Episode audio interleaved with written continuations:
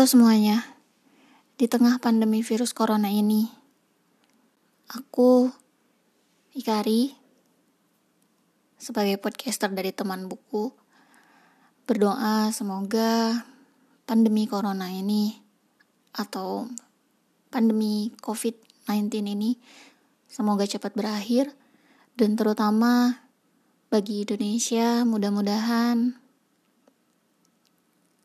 penyebaran COVID-19 di negara ini bisa terkendali.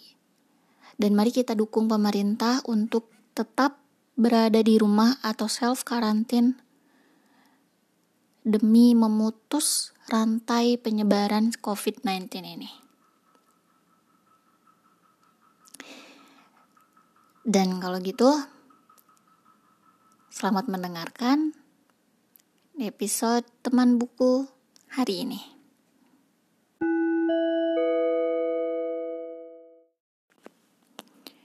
Oke, kali ini kita akan ngebahas buku yang berjudul Hidup Sederhana. Hadir di sini dan saat ini. Penulisnya adalah Desi Anwar, penerbitnya Gramedia Pustaka Utama, dan aku baca e-book ini di Gramedia Digital. Nah, mari kita lanjut ke ringkasan buku.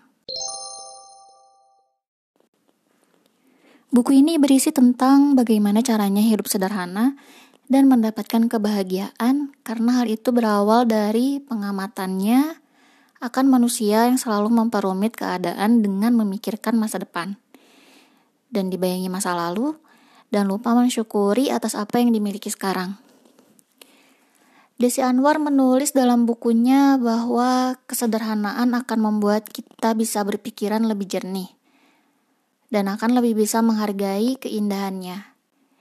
Hidup akan lebih mudah dijalani jika kita bisa menikmati keindahannya itu.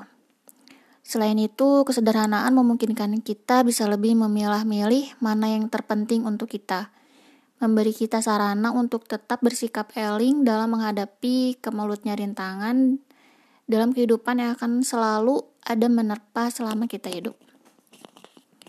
Berbekal dari pengalaman penulis sendiri, Desi Anwar menjelaskan tentang bagaimana hidup sederhana menurut pengamatan dan pengalamannya. Banyak sekali hal sederhana yang bisa membuat kita bahagia, yang bahkan luput dari pengamatan mata kita sendiri karena terlalu melihat yang dilakukan oleh orang lain. Berikut beberapa hal sederhana yang bisa kita lakukan untuk mencapai kebahagiaan menurut Desi Anwar seperti leye-leye, berkebun, meditasi, menjadi anak-anak yang mungkin mm, bersikap seperti anak-anak mungkin ya. Terus minum teh, menyendiri, mengunjungi museum, berjalan kaki, memanjakan tubuh, dan masih banyak lagi yang terangkum dalam buku tersebut.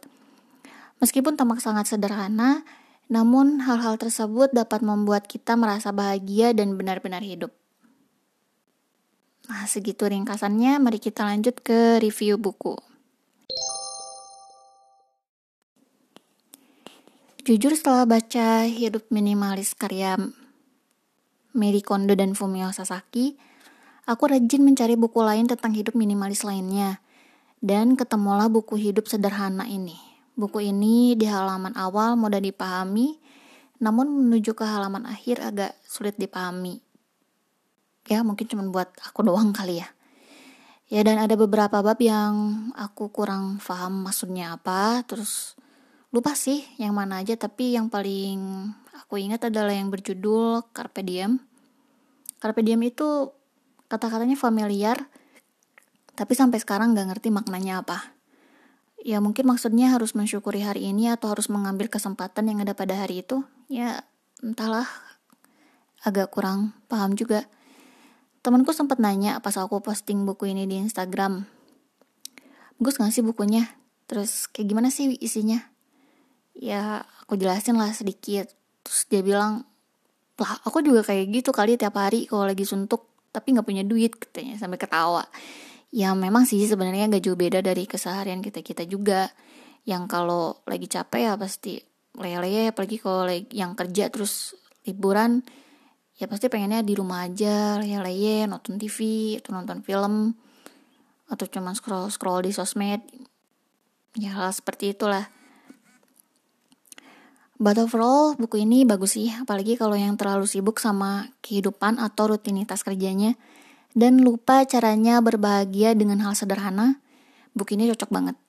Karena gak semua namanya menghilangkan penat itu gak harus pergi nongkrong dengan teman-teman, berbelanja, jalan-jalan keliling Eropa misalnya, yang banyak ngabisin duit. Tapi dengan menjalankan hal sederhana seperti leye-leye di rumah, nonton film, terus gak mandi seharian, sendirian di kamar makan snack ya bisa menimbulkan kebahagiaan tersendiri kok.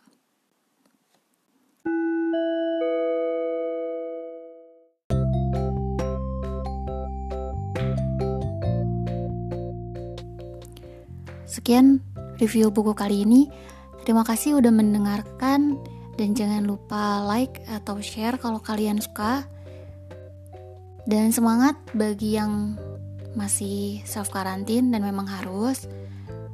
Bagi yang work from home, semangat juga. Dan ingat selalu menjaga kesehatan. Jangan sampai kita sakit apalagi tertular, amit-amit ya.